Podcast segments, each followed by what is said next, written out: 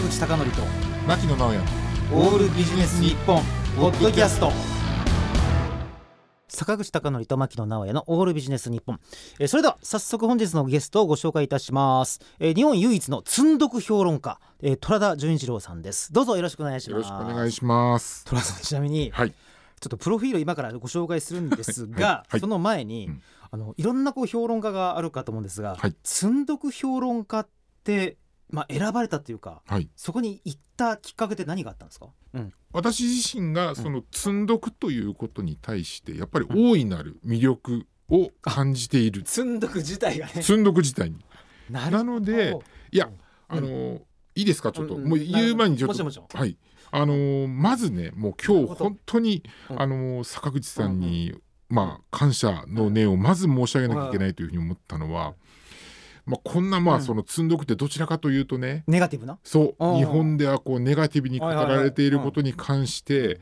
まあそうまあそういったことをなりわいにしている私にですねお声掛けをいただいてこんなおねお話をいただける申し上げられる時間というのを得られて本当にもう心から感謝をしております。ありがとうございます。今ちょっとわずか短い時間なんですけど、はい、ちょっと僕びっくりしたのが、はい、そうか積読自体に魅力があるんですね。そうです。あ、じゃあ積読ってどっちかというと、うん、うわーなんかいつか読まないといけないやつが溜まってると思っちゃダメなんですね。もうダメですダメです。誰かそうか甘かった。だから積読自体を楽しめばいいんだ。そうです。なるほど。その通りですね。あのちなみにここから、うん、あの虎田さんのですね、うん、あのちょっとプロフィールに入るんですが、はい、いやこれ全部ねこのプロフィール面白くて、うん、興味深いんですが、うん、まずモットーが、うん、積読は人生である。うん、積読は人生なかなか、うん、なるほどな。それで、えっと、琉球外国語大学のこれちょっと長いんですけども、うんえー、外国ポストモダン文学部を卒業なさり、えー、専攻はカルチュラルスタディ学科卒で卒論が積読さよならも言わずに、うん、なかなかいいタイトルですね、はい、ねさあ積読さよならも言わずにってことは積読とずっと一緒にいると。そうです。あでまあ、それがあのあれなんですね。新聞の書評の論者の方に注目されて新世代の論壇デビューということで、はい、座右の銘が今日やれることは明日やれむしろ忘れろいいですね、うん、そうか今日やれることを今日やっちゃったら積読が少なくなっちゃいますよね。そうです。そうなんです。そうか明日やるんだ、うん、そうかそうかであの読んだものは論評しないと積読の書籍ほど評論すべきだっていうこれ面白いですね、うん、独自の姿勢から読んだことのない書籍イコール積読、うん、これこそ大いに語るべきだという逆説な論説でですね、うん、非常にあの話題になっていますが、うん、じゃあ虎田さんこれどこら辺からいこうかな。じゃあまずあれですか人はなんで積読をしてしまうかっていうことですかね。あのーまあ、積読をしてしまうかっていうか、うん、多分今の世の中で語られてる積読の文脈っていうのは、うん、買ったんだけれども、うん、読んでいなくて、はいはい、読まなくて結局結果的に読まないから、うん、ただ本をまあ、その棚なり机なり机とか、ね、こう積んで置いてしまう置いてしまうテーブルとかそうそうテーブルとかだからそういう状況っていうのに対して非常にそのなんていうんですかね、うん、その否定的なあのー、そうかあの見方があってね、うん、でその例えば世の中のライフハックその生活塾とか、ね、生活術とか仕事術でいうと、はいはい、いかにその積読をやめるかみたいなね、うんあのー、あとはねその積読状態になっている本っていうのに、はい、こうどうやって目を通すかっていう内容にね溢れてるんですけど、うんうんうん、もうねそれ自体がもう間違いない。なるほど。ということは、うん、私の問いである、うん、なぜ人は積読をしてしまうのか自体が、うんある意味、うん、ライフハック的な思想を入れ込んじゃってるわけですね。そうそうそうそうそうそう。もうむしろそれでいいじゃないかと。もういいんですよもう。ああ、だから、うん、反ライフハックなわけですね。反ライフハックというか、あのまあライフハックその仕事術であったりその生活術っていうのが、うん、やはり一つその、うん、まあなんて言うんでしょうねあの。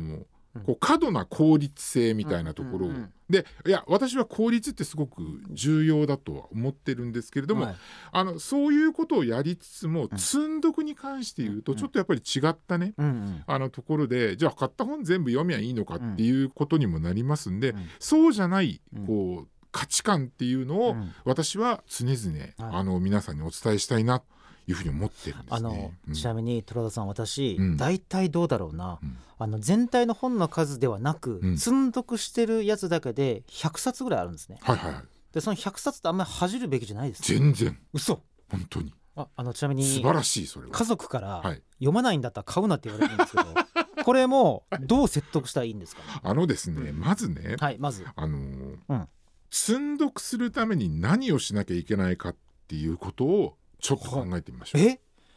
面白い。なぜかというと、うん、積んどくを避けようと思った人生だったんですが、うん、積んどくむしろするために、そうそう、いや積んどくするのって、うん、本買わなきゃいけないでしょ。あ、そうだ、当たり前だけど当たり前だけど、はいはいはいはい、ってことは、うん、本というものに対してその対価というものをまあ支払うわけじゃないですか、うんはいはい、もうねその時点で、うん、その読まないんだったら買うなっていう人に比べて、はい、もう一歩抜きん出てるんですよ。おー、そうか、うん、もうすでに本というものを買ってるからですか。そう、はいはい、まあ買った本、うん、そしてその積んでしまった本を必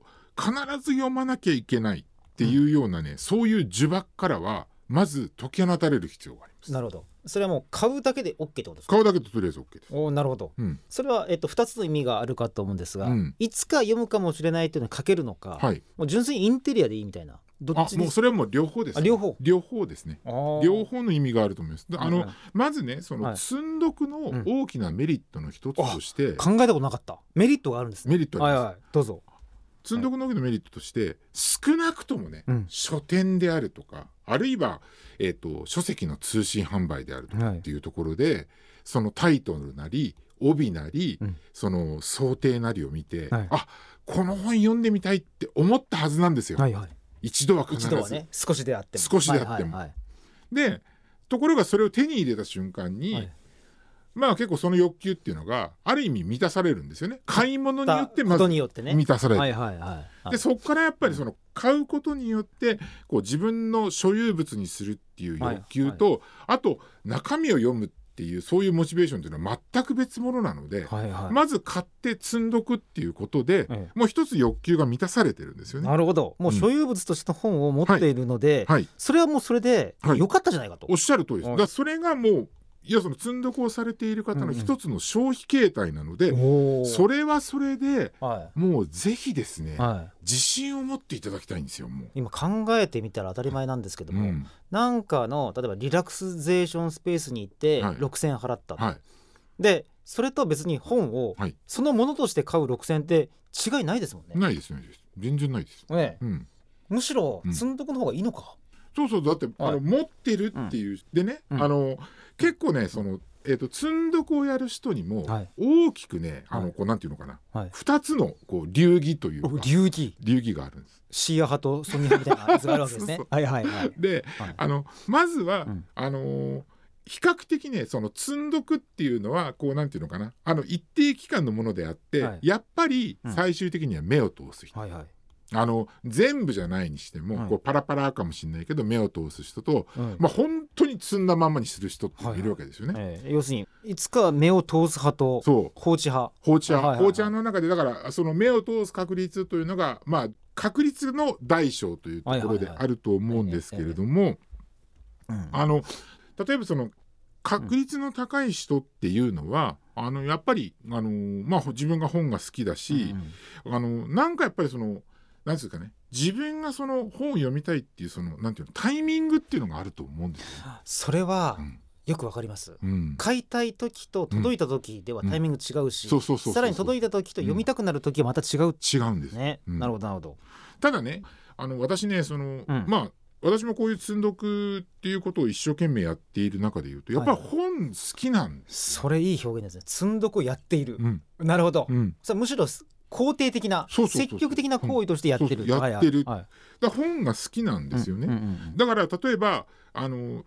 今日ねたまたまこういう形で沢口さんとお会いしてますけれども、はい、例えば沢口さんのカバンの中にですね何か本があるだから、はいはい、沢口さんそれ何読んでらっしゃるんですかっていうのはもう必ず聞くんですよね。なるほど。例えば僕は今、はい、福岡伸一さんの出来損ないの男たちっていう新書が入って、はい、ああもうそれ聞いた瞬間に多分買ってます。ああなるほどね。買います買います買います。そうか、うん、分かった、うん、やっと分かった。そう積読っていうか、うん、本をもし読まなかったとしても、うん、持っている事態で何かと何かを媒介してくれると、はい、そうです人と人とそうですそうですそうですあそういったのもあるし、うんうん、そういったこともだからそうかじゃあ例えば家族が、まあ、積読してますと、うんまあ、例えばその家族は読まなかったとしても、うん、父親が積読してたら、はい、遊びに来ていた子供の例えば友達とか、うんはい、奥さんの友達が、うん、なんであんな本買ってるのとかいうのも一つの会話になるかもしれませんね。そうそうそう、そういうのもあるかもしれないし、うんうん、あの私ねその本が好きなのでやっぱりこう本が好きだということもまあ、はいはい、例えばね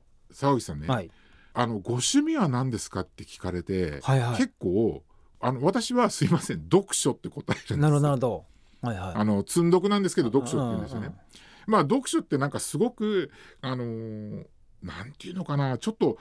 最近のね興味のそのなんか趣味としてはちょっとね、ねちょっとちょっと例外的な感じしますもんね。そうそうそう、うん、でもね、うん、私はその読書って本当にもう、うん、あのー、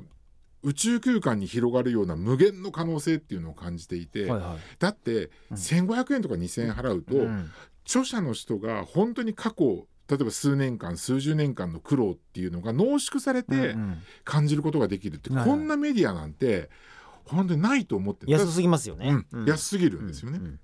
そうかだからそう考えると、うん、積んどくで例えばひゃくさつにひゃくさつ無駄にしたとしても、うんまあ、逆に言うと読んだなんていうか費用対効果から考えると、うん、めちゃくちゃ安いもんだ安いですということですね。全然安いです。なるほど。だからまず、うん今日もねあの今日あのもう坂口さんにも、うん、そのリスナーの皆さんにも、はい、あの私が、うん、あのお伝えしたいのは、はい、やっぱり積んどくっていう言葉の中にある後ろめたさっていうのをまず捨ててほしいんですよ。なるほど。むしろ積んどくしろと、うん、そう分かった分かったなんとなく分かってきたんですが、うん、積んどくしろという意味は、うんまあ、実際積んどくしてもいいんだけど、うん、それくらいちゃんと本という知識の海に飛び込めということですね。そうですそうです、うん、それでね、うん、あの積んどくっていうと、はいまあ、皆さん本当にねパッと見た感じで本が例えばこう無造作に積まれているとかね、はいはい、そういった状況っていうのを想像されるじゃないですか、うんうん、もうねそのね認識そのものがえ違うの誤ってる。え嘘本当に誤ってるんですか。誤ってどうえどう誤ってるんですか。あの例えばね、まあ、坂口さんはね、うん、そのお話に聞くところそうものすごくこうたくさんの本っていうのに目を通されていると思うんですけど、はい、でもそれって興味があったりとか、はい、自分の中で問題意識があって、はい、それに対する解決策を求めて本を買われるわけですよね。そうですね、まあ、あとは偶然、うんまあ、出会ったとかそうそう面白そうだ、はいうん、ってことはですよ、うんはい積んどくで積まれている本っていうのは、うんはい、本という物体ではなくて、ええ、あなた自身の中にある変わりたいと思う気持ちとか好奇心とか、うんうん、成長意欲の塊なんですよ。なるほど。あのなんか昔哲学者で、うん、なんかその人が最近読んだじゅっさつが分かればその人が分かるっていうことをね、うん、言ってる人がいたんですが、うん、そうかそうか、うん、だそれがあの実際積んどくという物体が、うん、自分自身をこう映し出す鏡になってるということなんですか、うんうん、そういうことです。あだからやっぱりその、うん、それがやっぱ自分にはこれだけのやっぱり可能性、うん、ポテンシャルがあるんだっていうことを、うん、やっぱりその積んどくっていうのが一つもう体現してるわけですよね。うわそう考えたことなかった、うん、だから自分の欲望というものを、うん、なんか日記で書くように、うん、積んどくという本棚で表現が出るとそうかそういうことなんです。なるほどね、うん、だからむしろ、うん、読まなかったことを恥じるんじゃなくて、うんうん、こういうことを知りたいとか、はい、こういうことをやりたいっていう、うん、こう心を映し出しているものとして本棚を見ればいいんだ。そうですそうです。なるほど。僕はだからこういったことを知りたかったんだなっていうことをやっぱり積んどくの本、まあ、積んどくの状態っていうのが表してるんですよね、えーえー、じゃあ例えば、うん、昔買ったえー、っと エスエム のテクニック一覧とか、うん、女性の縛り方なんとか法とかいうのがあったら、うん、あ俺こういうのに興味があった時代があったんだというように懐かしむ懐かしむこともできるし、えー、あの私もあるんですけど、はいはい、ああのなんとか縛りとかやったことですか。そうじゃなくてそこじゃなくてじゃなくはいはいはい、はい、あのなんでこの本買ったんだろうあありますね、うん、ありますありますあるでしょありますだからその時に、はい、でなんでこの本買ったんだろうっていうのは結構私の中では最も大きなその本を読むモチベーションになるんですよ。なるほど。それなんかあれですね、うん、入れ子構造になってますね、そうそうそうそう論理としては、うん、なるほどなるほど、うん、昔の自分を知りたい、うん、ところでトラさん、はい、あの私先日酔っ払って本を注文したらしいんですけども、はい、届いた本が折り紙入門だったんですよ、はい、究極の積んどくじゃないですか。それなんで買ったんでしょうね私やはり、うん、あの折り紙というものにこう興味があって、うんはい、でこう見ながらポチってしたんじゃないですか、ねはい、したんでしょうね、うん、だからそれもあれか、うん、それ例えば日記とか書かない以上は、うんうん本というもので願望を投影して、うんはい、あ昔の自分をこう思い出すってこともできるしそうそうできるし例えばそれっていうのを積んどくしときますよね、はい、でも確実にねあの第三者がなんかハッキングして買ったんじゃない限り、うん、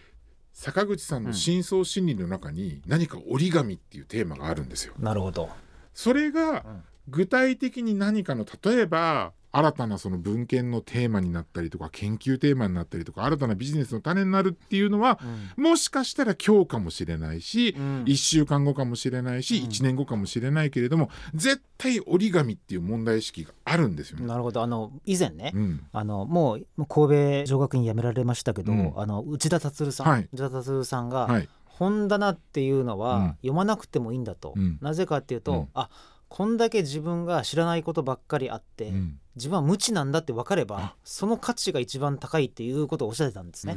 でこの話実は今日まで覚えてなかったんですけど、うん、今のお話聞いて突然思い出しましたね、うん、で未知なる自分であり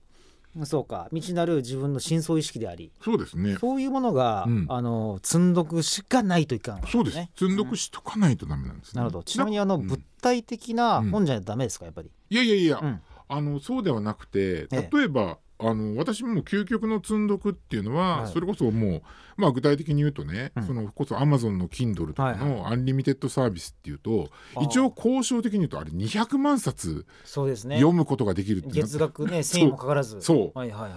まあ、あれはねその積んどくっていう、まあ、これはもう本当好みの問題なんですけど、うん、ただあの Amazon の, その Kindle サービスの素晴らしいところっていうのはあのどっちかっていうとその本の表紙っていうのがすごくビジュアルに入ってくるじゃないですか、はいはいはいはい、で、はい、あのちなみに私自身の積んどくの好みっていうのは、うんうんはいはい本を横にして、はい、背表紙をこちらに向けて積むあのこちらに向けてっていうのは自分が見えるようにしてこう積んでいくっていうのが私の好みなんですよね、はいえっと、もう一度聞きますが、はい、背表紙だけでいいんですか背表紙だけ見えるところは、はいはい、タイトルが分かればいいタイトルが分かれば、はいはいはい、でただあの例えば、えっと、面白い表紙というかねそれが素晴らしかったりしたら、はい、それは例えばあえてこう正面に見えるように立てたりとかっていうこともしてるんですけれども、はいはい、ですからもう電子書籍でも全然いいと思うんです、ね、ちなみに例えば電子書籍でしたら、うん、例えば何パーセント読んだとか、うん、既読とか、うん、入とか出るじゃないですか、はいはいはい、それに対して積んどくっていわばそういうふうな印ってつかないですよね、うんうんうん、なんかこう本棚のいい置き方ってあるんですか要するにここは読んだよとか、うん、こっちは読んでないゾーンとか、うん、こっちは飾ってるとかなんかそんなのあるんですかあのそれもね、はい、やっぱりあのできればご自身でそこっていうのはどういうふうに置くのがこうしっくりくるのかっていうのは、うんはい、もう組み合わせ無限大なので、ね、そこはね、はい、決めていただきたい部分ですねで、うん、私がおすすめするのは、うんはい、もう手に取った順に積んでいくです、うん、なるほど、えー、それじゃあ読んだ読んでない関わらず関わらずあでどういうことかっていうと、うん、例えばねあの本がものすごくたくさんある場所っていうと例えば、まあ、大手の書店であるとか、はい、図書館であるとかっていうのが該当すると思うんですけど、うんはい坂口さんそういうところって本って分類されてるじゃないですか、うん、そうですねあの分類はね、うん、一つの学問になるぐらいねでその分類の知識というのっていうのは、うん、あそれこそもう図書館の司書さんっていうところでやっぱりそこの技術になるし、うんうん、でなるんですけど、うん、同じことを自分の家でやってもしょうがないんですね、うんうんうんうんうん、じゃあもう不可能という意味ですかそれもすすあの量的に時間的にいやいやいやあのねあのそれは不可能ということじゃなくて、うん、あのもしもあの図書館とか本屋さんみたいな分類をするんだったら、うんうん、それはね今ね図書館とか本屋さんに行けばいいんですよ、うんうんうん、あのね、はい、皆さんが手に取った本っていうのが例えばですよ小説があったり、うん、ノンフィクションがあったり自己啓発の例えばそのなんか宗教じみた、うん、そういったものがあったりとか、ね、いろんなものがあったりする、うん、だからパッと見するともうジャンル的には全然共通性がないんだけれども、うん、でもね、うん、どんな全然違うもう全然明らかに違うテーマだっても、うん、坂口さん一つだけ共通点があるんですよ、えっと、自分が選んだそう、うんなるほどそこで絶対共通点があるはずなので、うん、それはねもうね手に取った順例えば、うん、あのなんていうのかな、うんうん、こう大きさで揃えたりとか、うんうんうんね、あと色使い、その背表紙とかの色使いで揃えたりとかっていう形でも私は全然いいと、あのー、今ここまで聞いて分かったんですが、はい、積読というのは、はい、繰り返し積極的に捉えるものであり、うん、あり、うん、ある意味マインドマップなんですね。そうですね、ね、うん、その人の、うん、だからよく本棚を見られたくないっていう人いるじゃないですか、うんうん、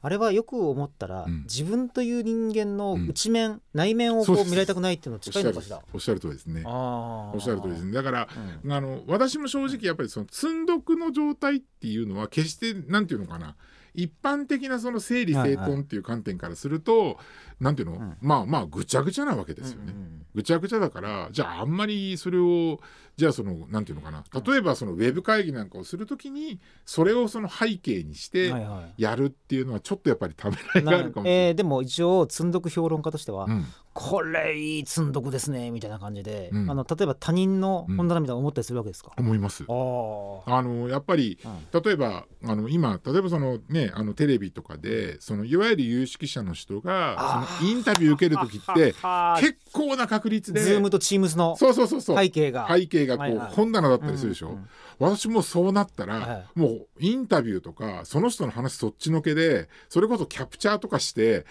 どんな本持ってんだろうとか、そういう風になっちゃいますね。さすがそこまでね、うん、さすが積読の評論しようと思ったらそうなりますよね。本棚か、そう本棚である程度はやっぱりね、うん、自意識もあるでしょうから、うん、本田の本をね差し替えたりもするでしょうしね。そうそうそう、多分そ、まあうん、あのそういう風にする方はそうなんでしょうけど、うんうんうん、例えばあのいろんなねその研究室とかで、うん、あもうごまかせないぐらいのそうそうそうあやつがあって、それだったら面白いと思いますね。だからあのいろんなその、うん、例えばこれまでのそのねすごく著名なその、うん、作家の方のその書斎っていうのを見るとね、ええええ、あのいろんなことがあるんですけど、例えばもうほら余計なものは一切置かない的な、うん、今オフィスって流行りじゃないですか、うん、でも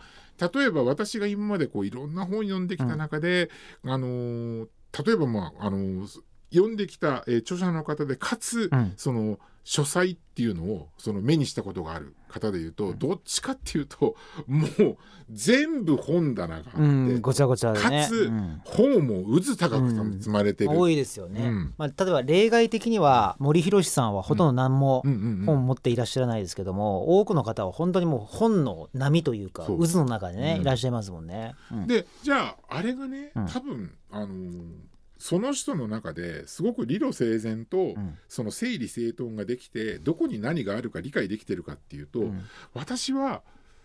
ないんじゃないかとね。そんなことないと思うんですよ。ただ、うん、パッと見た時に、うん、あとかっていうのってあ偶然性にそれがまた作品にもこう反映されるとか。なるほど、すみません、うん、ちなみにこのまさか積読でこんなにお話しなさると思わなかったんですが、実は残念ながら時間が来てしまったので、はいはい、虎田さんすみません、せっかくだからこの話の続きを来週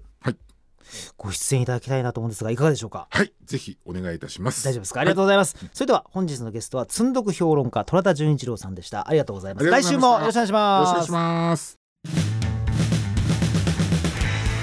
坂口孝則と牧野直哉のオールビジネス日本ポッドキャスト、今回はここまで。次回もお楽しみに。